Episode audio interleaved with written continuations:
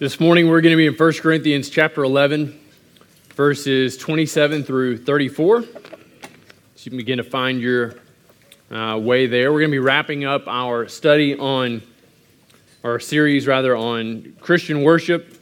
And so then next week we'll start our identity series, which will carry us in, uh, into our return to the building.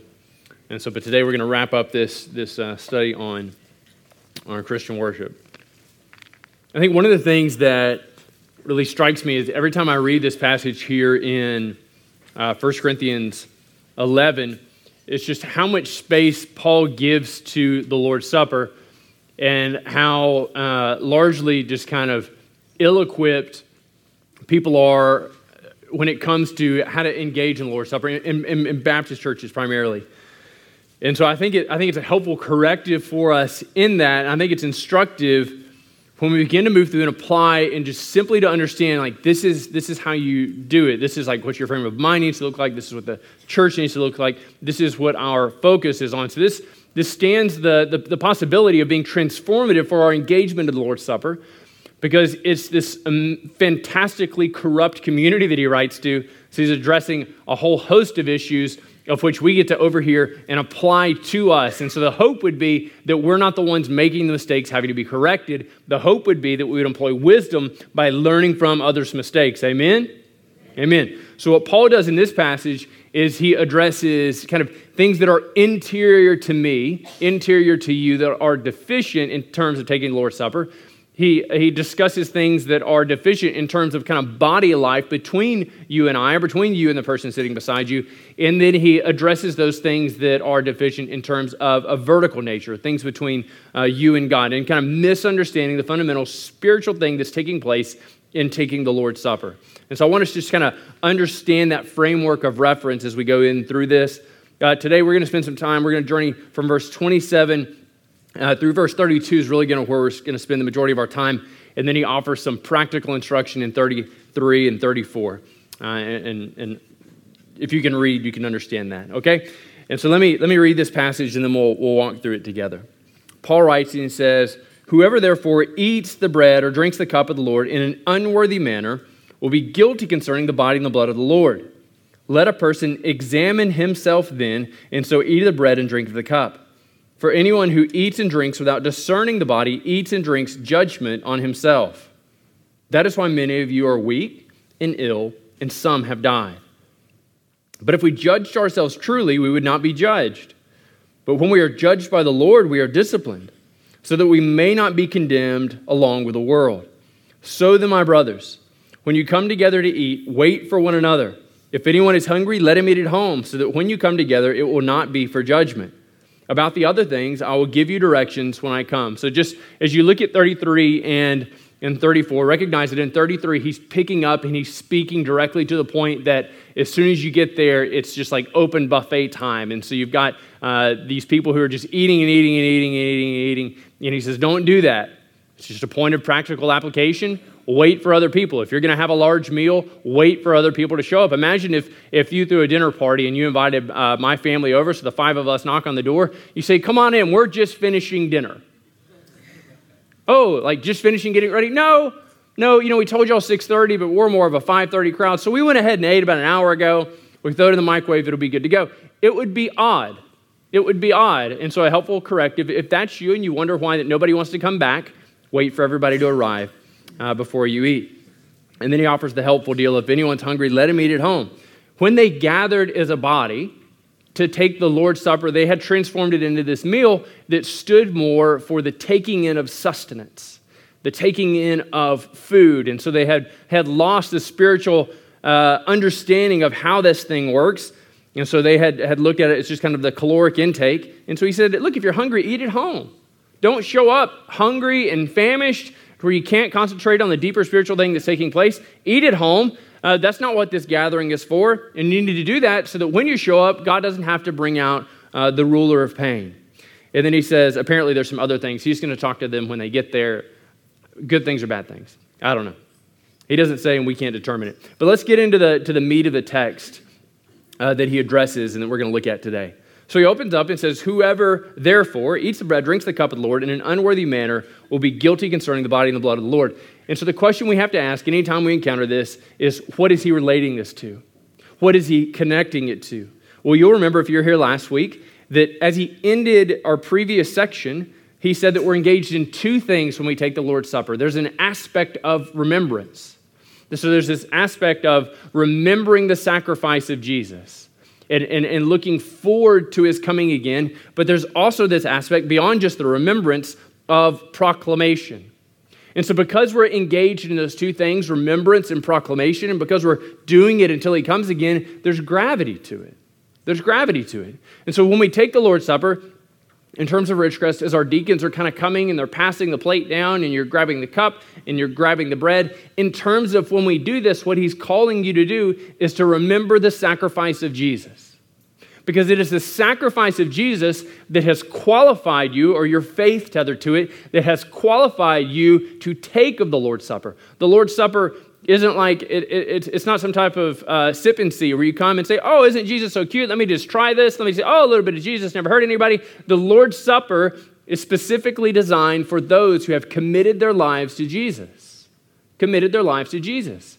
It's not for uh, people who are just interested in christianity. And so there are ways to take the lord's supper inappropriately.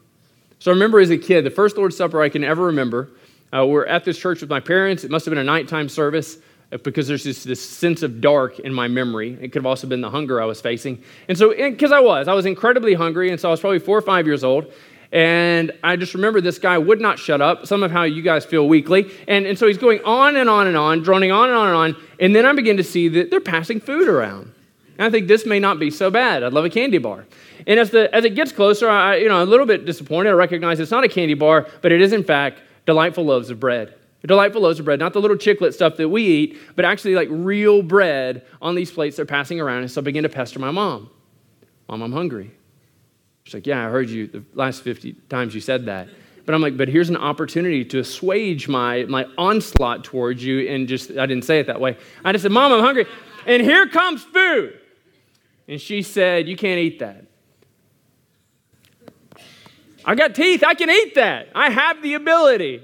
You know, I can do this. You know, you can't eat that. Look, you're not a Christian. You haven't given your life to Jesus. You haven't been baptized. Any number of things. You can't eat that. I'm just like, sign me up. I want to follow Jesus.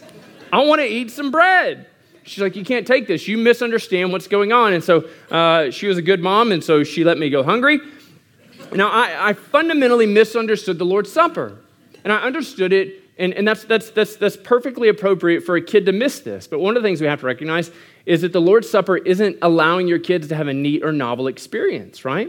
And so my mom was good in, in not letting me eat. And that sounds odd, but in this context, it was true. And so he goes in and he says, Look, you need to recognize because you're remembering and because you're proclaiming, if you're not a follower of Jesus Christ, this isn't for you. It's a commemorative meal, it's a, it's a memorial meal. And so he says, that whoever eats it in an unworthy manner will be guilty concerning the body and the blood of Jesus. So there's an unworthy way to take it. And so Paul's going to give us the three ways that it can be unworthy, but, but just kind of the very manner of, of this, this, this confrontation that we're facing, right? That we're confronted with his word. That when we come in, recognize this none of us are worthy. None of us are worthy but we can take the meal in a worthy way. And there's a difference there, right? And so the meal isn't for perfect people. It's not for people who haven't sinned this week or, or this day, but it's for people who are resting on the sure and solid work of Jesus, people who have been made right and been made holy by the sheer uh, effort of Jesus, not any work of our own, but that Jesus has accomplished it on his own. And so, one of the things we have to do is to set our minds that we have to focus on Him and on His work and not my own. But I can do things that make me unworthy uh, in that moment to take it, even though He has made me worthy and right and acceptable to take it. He offers this harsh word. He doesn't just say, Look, you're going to disappoint God, you're going to upset God, you're going to frustrate the deacons if you take the Lord's Supper unworthily. No, he adds this incredible uh, grave rebuke to it. He says, You'll be guilty concerning the body and the blood of the Lord. Now, I want you to understand how strong of a word this is. You, if you are a Christian, you are the recipient of the sacrifice of Jesus. Christ's atoning work on the cross of Calvary stands for you and for your salvation. You have been made whole, you have been forgiven your sins, your eternity is set, secure, and established on the basis of what Jesus did, okay? And, and so you have identified positively with the body and the blood of Jesus. Now, what he says here in terms of your culpability, your guilt, it would be for you in that moment as if you are guilty of nailing Jesus to the tree. This is what he says. You are guilty concerning the, blot, the body and the blood of Jesus. In those moments where we hurriedly rush into taking the Lord's Supper, it's kind of this, just, oh, this is just kind of what we do. Like I'm at church, I get a light snack, and then I go home. If you look at it that way, if you go into it without fully engaging your heart, fully engaging your mind, and surrendering yourself to Him, and so it's just kind of a matter of just kind of rote obedience, in those moments, we find ourselves being guilty concerning the body and the blood of Jesus. Now, this is a difficult thing to take in. This should make each of us stop and begin to ask this question of when have I done this? Because if we're honest, we recognize that all of us are guilty of this at different points. Like some of us have come in and, and the Lord's Supper served, and we know we're not ready. But out of some sense of guilt or pride or, or, or whatever various reasons that we're caught up in, we go ahead and we take it, right? And when we take it, what that reveals about our understanding or conviction of the Lord's Supper is that it is empty symbolism. It's meaningless, it's perfunctory. It's just something we go through because that's one of the things that we do but there's no deeper significance to it. But what Paul wants us to understand is that there's terrific significance to it. So we've got to stop. We've got to wait. We've Got to give God time in our hearts to speak to us and to begin to say, James, what about this issue you need to deal with? Or, or, or, or Sarah, like, what about this, this issue with this other person that you've made more pronounced? Or you're visiting another church and you're thinking about leaving and, and coming. And, and so, what it says to you about being restored to your brother, what it says about being restored to your sister, what it says about overcoming uh, uh, squabbles in a church, squabbles in a family, hatred in your heart, in the place of unrepentant sin in your life. Whew. So, in some sense, like it would be absolutely appropriate for us to come in and say, hey, look, we're going to sing a song, we're going to take some announcements. We're going to keep the lights on, so we're going to set the offering plate at the back, but we're going to give you like 45 minutes to an hour just to get honest before God. And at the end of that, then we're going to take the Lord's Supper together. Because it's so difficult sometimes to wade through all the mess that we've made of our lives. We make it so easy on occasion for ourselves to excuse our bad behavior. But this is what God wants from you complete, honest, 100% transparency. He wants you to be broken before Him. Because broken we come, right? Broken we come to Jesus. We don't come as whole people, we come as broken people to be made whole by Him. And every time we take the Lord's Supper, we're reminded of our brokenness and the power He has to heal and make us whole. So he says, Whoever therefore eats it in an unworthy manner will be guilty concerning the body and the blood. So he begins to move into how we address this. Let a person examine himself then, and so eat of the bread and drink of the cup. So within that time frame of, of the hour or the 45 minutes or what we do, we have uh, Justin typically comes up and he offers a prayer of confession and gives us time built in an opportunity to respond positively towards God and his rebuke. This is what we're praying for. This is what we're asking for. This, this idea, this, uh, this trajectory and direction of introspection, of looking inwardly, so notice it's really helpful in this regard. He doesn't say uh, to Justin, Justin, let you examine Matt then. D, let you examine Ken then. Jane, let you examine Carol B then. Wouldn't that be a mess? Like, I want to go last. I want to do the examining. I don't want to be examined. But that's not what he's saying. He, he turns to us, and this is the beautiful and wonderful thing. If you are a follower of Jesus Christ, you have this, this amazing thing within inside of you, the Holy Spirit. And this is what the Holy Spirit can do in this time. If you get quiet, shut up, stop thinking, stop planning, and just be here, just be in that moment and have this prayer God, would you reveal those things that either I'm doing, not doing, or bitterness I'm harboring, my failure to see you and to reflect on your goodness? Would you reveal all my inadequacies right now? Would you? God is gracious.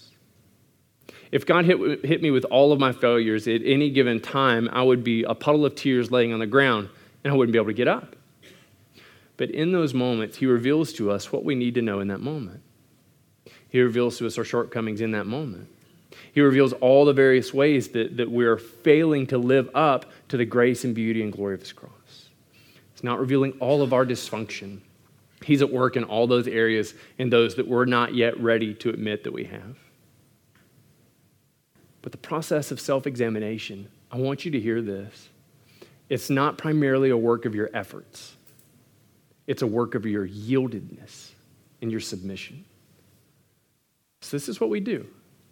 We get in that moment and we graciously and as fully as we're possibly able, we submit to the Holy Spirit. And we ask the Holy Spirit to lead us, to show us our waywardness, and to lead us back to His truth.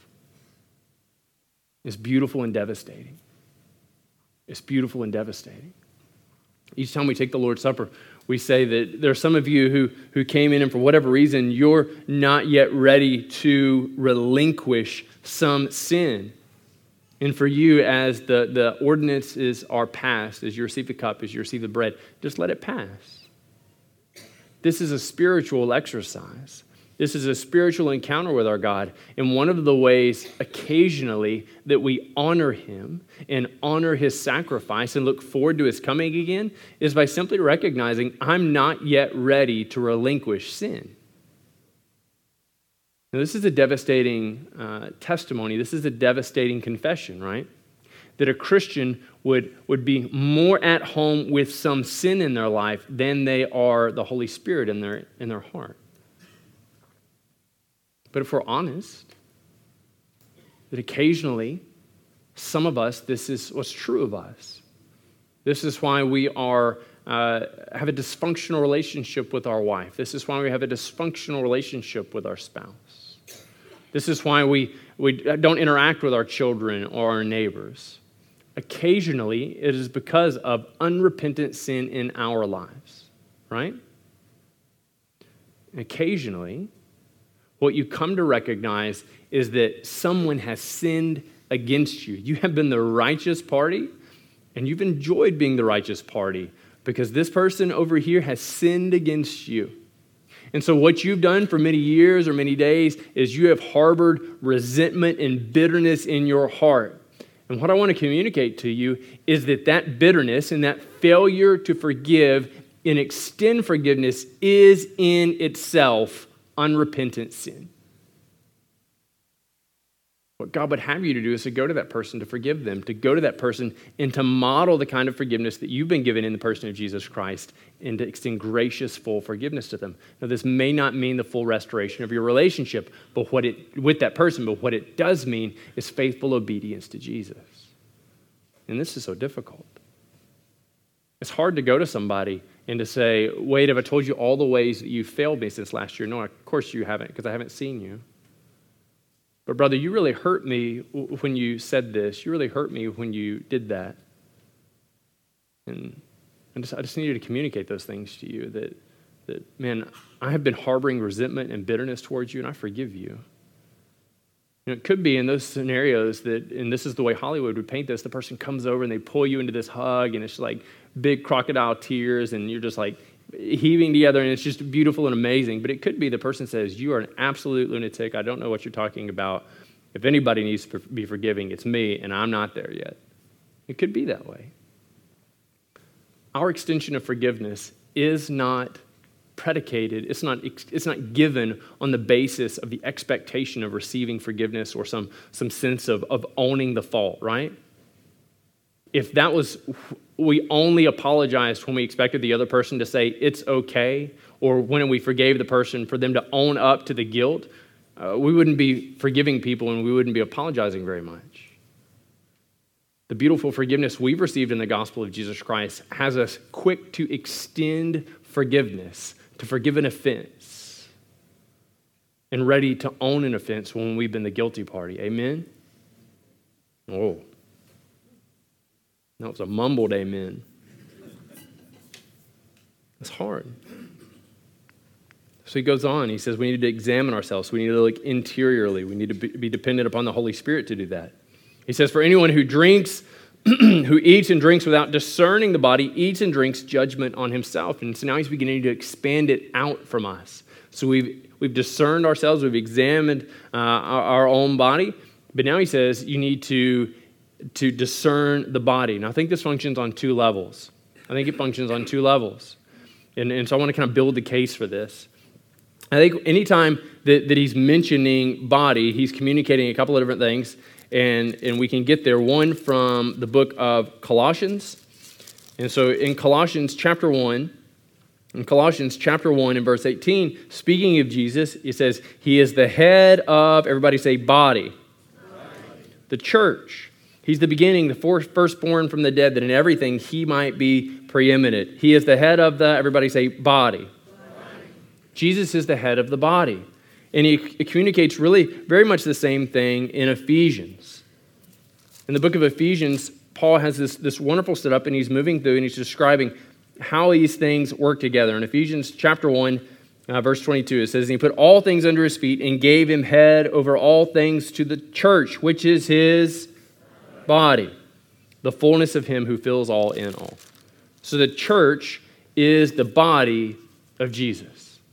And so there are two things at work there. And so on the first level, just kind of looking at the Lord's Supper, if you're in the Gospels in Matthew 26, or if you just jump uh, most previously within the book of 1 Corinthians, 1 Corinthians, back in chapter 11 and verse 24, says, And when he had given thanks, he broke it and said to them, This is my body, which is for you. Do this in remembrance of me. And so there's the level of just contemplating Jesus, contemplating the significance of his presence in these elements, his spiritual presence and his blessing of these elements. So there's something significant tied up in, in, in, in these elements given. And so when we take the Lord's Supper, we have to discern, we have to carefully pay attention to his body and his blood and all the various things that means. So we think of Isaiah 53, his body which is, is, is broken and abused for us, for our sins. We think of his blood which is poured out for the sacrifice for the forgiveness of sins, the atoning blood of Jesus, which is poured out for you and for me, and for all those who would cry out to God for salvation in the name of Jesus. So we reflect upon his body. How much more uh, importance does that give to the Lord's Supper? Lord, it's not just waiting for the one element and waiting for the second element. We find ourselves in this time focused on Christ and his sacrifice blocking everything else out. Blocking everything else out. We're focused in thinking about his sacrifice, his body, which was given for you for, for the forgiveness of your sins. But then Paul's created this wonderful metaphor by inspiration of the Holy Spirit that his body is the church. And this gets so much more difficult. Because when we begin to discern the body, the overall church health, we recognize that, that there's a very real possibility that as any individual church gathered, that they would say, huh, we're so incredibly dysfunctional. Like we need a six hour seminar, and maybe at the end of that, we can put the elements in the room with us. We can look at them from a distance, but, but, but distant, remote chance, we don't get to take them at any time uh, in, in any conception of our future because we're so jacked up It's difficult when we discern the body because we go to church with other people, other fallen people. Like I keep praying for perfect, sinless people to come to our church and they don't come. It's just, it's just really frustrating. It's like, it's like the first prayer that I pray and I just know God's not going to answer it. Would you put sinless, sinless people? He said, as soon as you're sinless. I'm like, it's not what I asked for.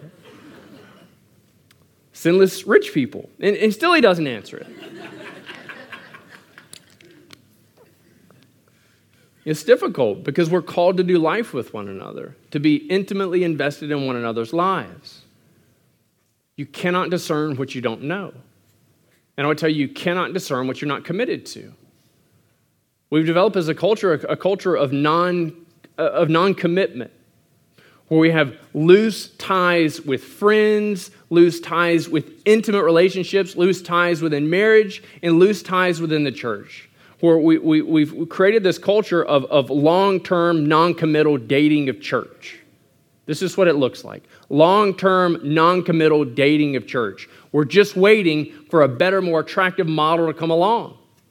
and when she does, we're dumping the church. We're, we're blocking that number from our, from our cell phones because this is the culture we've grown up in. And I would tell you, you cannot adequately discern the body without committing and knowing. And committing and knowing is really kind of a bummer. Like there, there is stronger language that I would love to use, but my son's in the room. But I just want you to understand that, that, that, that it takes a toll on you and you take a toll on us. But this is what he calls us to radical commitment. Radical commitment, not casual indifference. And when we take of the elements without discerning the body, without adequately reflecting upon its significance of Jesus without adequately reflecting upon the body life that we have together. Have I sinned against my brother or sister in Christ? Am I burdened for them and for their needs? Am I burdened for the people around me? Do I know them? Am I engaged with them? Then there's a chance in doing that that we're eating and drinking judgment on ourselves. Now, this is where the passage gets really hard. We like to think of judgment as things of like missing out on blessings, right? You better do that. You better tithe if you want to receive the blessings of God. I don't think those things are equated, but that's great. You, you better do this if you want to receive the blessing of God. If you're not obedient, God will not bless you. These things are not necessarily true, and we conflate the blessings of God with financial benefit, and, and these things are hardly ever the case in the New Testament. Look what he says is going to happen. Anyone who eats and drinks without discerning the body eats and drinks judgment on himself, and this may be the case. That this is why many of you are weak, ill, and some have died. Now, I just want to stop here and offer some clarity. Is he meaning to say that you could take the Lord's Supper poorly and you could be weak, ill, or die? It seems to be uh, that's what he's saying. Is he saying that if you take the Lord's Supper poorly, that you necessarily will be weak, ill, or die? That is not what he's saying. Is he saying that sickness in my life is evidence of sin in my life? That is not what he's saying. That is not true. Many people are held hostage to a belief set that says sickness or bad things in my life are the direct result of sin in my life and God's chastisement or his punishment. It's not necessarily true. It's not necessarily true. The vast majority of bad things that happen to us in our lives are either of our own making, we've made poor decisions. Our investment strategy was the lottery, right? We've made poor decisions. We, we, we did not know our spouse before we married them, right? And, and then they ran off with all of our money. And so that, those are examples of, of poor decisions and, and consequences that stem from them. Some of the things happen because we make bad decisions, but the vast majority of things that happen to us in this life are the result of living in a fallen world. So we live in a fallen world. When Adam and Eve rebelled against God, they introduced evil into this world, sin into this world. And God's plan for redemption is His Son that gives us an eternal hope and promise. But the, the effects of salvation don't top up our bank account, they don't make us more handsome, they don't make us uh, unable to get sick. We still live in a fallen and a broken world that is dying and decaying, and all the evidence of its frailty testifies to God's goodness and a better country that where our ultimate home and destiny lies. Amen? But what he is saying is that one of the things God has in his tool bag of discipline is to make us weak, to make us ill, or to bring our life to an end. Just from a failure to worthily take the Lord's Supper. You want to be close to God? You want to know Him? We don't get to flippantly engage in our intimacy with God. It's not your buddy you call on your phone. It's not your friend you tag in an Instagram post. He's the sovereign creator of the universe, all powerful, worthy of all honor, worthy of all glory and respect, and never, never to be approached recklessly.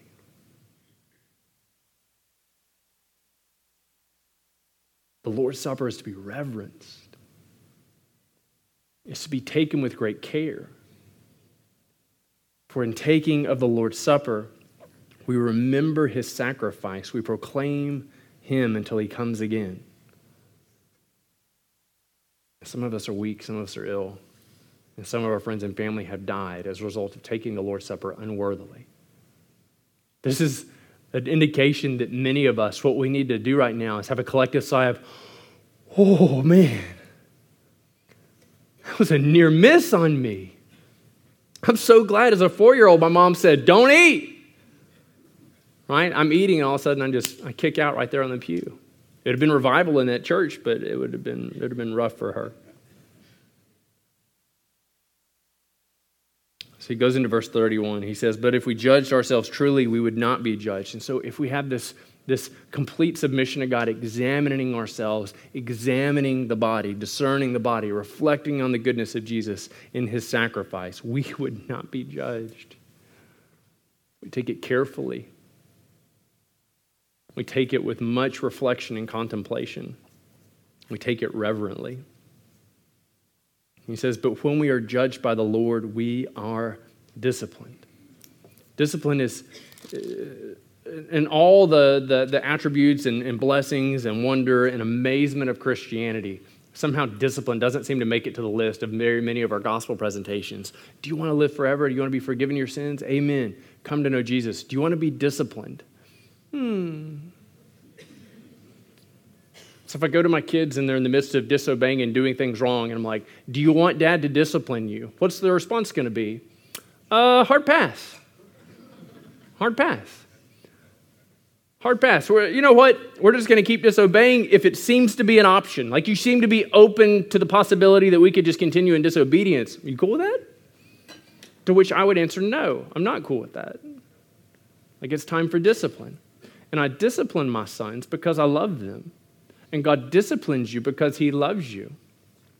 If God did not love you, then He would stay His hand of discipline towards you.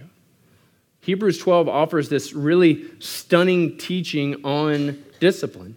Hebrews 12, 5 through 8 says, And have you forgotten the exhortation that was addressed to you as sons? Have you forgot the thing that he said to you that was directed toward you as sons and daughters? My son, do not regard lightly the discipline of the Lord, nor be weary when reproved by him. Why? Why not look at it lightly? Why not be frustrated when he brings it towards us? It says, For the Lord disciplines the one whom he loves and chastises every son whom he receives. The discipline of God in your life is evidence of his love for you. The discipline of God in your life is evidence that He's not through with you. He hasn't written you off, He hasn't kicked you to the curb, He hasn't said no more with you. This is what His discipline indicates. Verse 7 it says, It is for discipline that you endure. God is treating you as sons, for what son is there whom his father does not discipline? If you have children, or if you were a child, and all of us were children, then you have received in some sense discipline. You have received in some sense discipline, some well executed and some poorly manipulated. But look what he says in verse 8 If you are left without discipline from God, in which all have participated, then you are illegitimate children and not sons. The absence of discipline in your life is not an indication of God's blessing, but it could be an indication of your unregenerate state, that you are not a Christian. This is somber. This is so incredibly difficult. I've been living uh, in wanton sin. I've been, been sleeping with my girlfriend, my boyfriend. I've been looking at pornography. I've been cheating on my wife. I've been cheating on my taxes. I just, every day I wake up and tell as many lies as I can. I've been speeding and, and, and, and doing everything I could possibly think of. And I hear nothing from God. So I think God's probably okay with it. We encounter Hebrews 12, and it gives us this terrible encounter that that it could be that God's treating you as one who's not a son. It's not that he's okay with it, he just, does not know you in Jesus.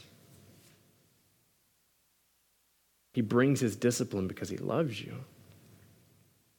He wants what's best for you, and that's to be united in close relationship with him. When we're judged by the Lord, we are disciplined. For what purpose? So that we may not be condemned along with the world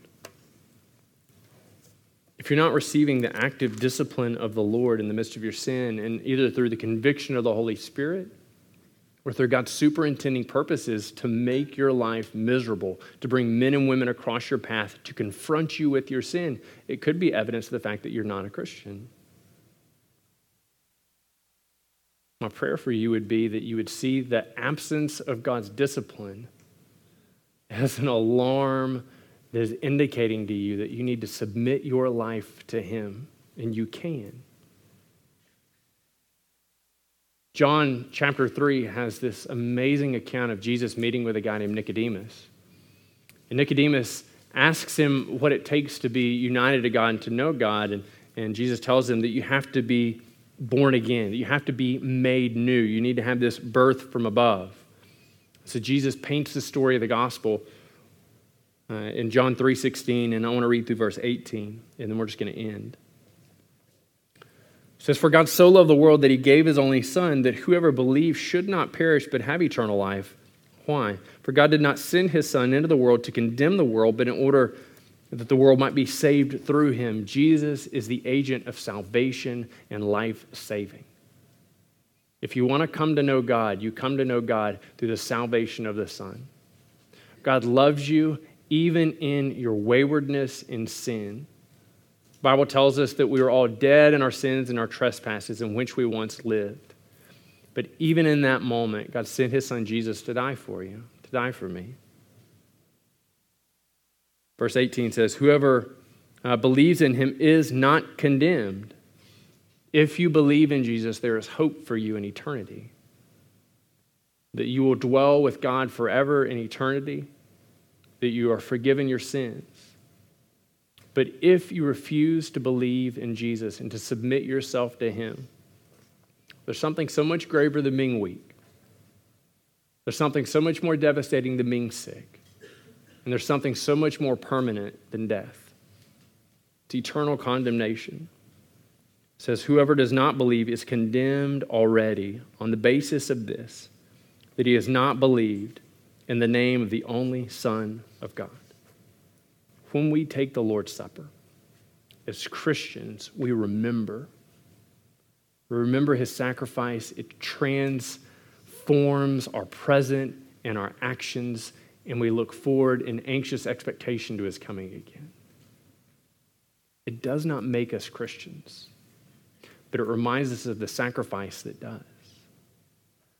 And what we do in the Lord's Supper in proclaiming the Lord's death until he comes is singing out this wonderful testimony of salvation only ever in the beautiful name of Jesus. And calling all those who might happen to be in our midst or might happen to see us and listen to us that there is salvation waiting for you. You can escape the condemnation that you're currently resting under, but you can only ever do it in one name and that's not the name of good works, it's not the name of a better life. It is the name of Jesus. Let me pray for us.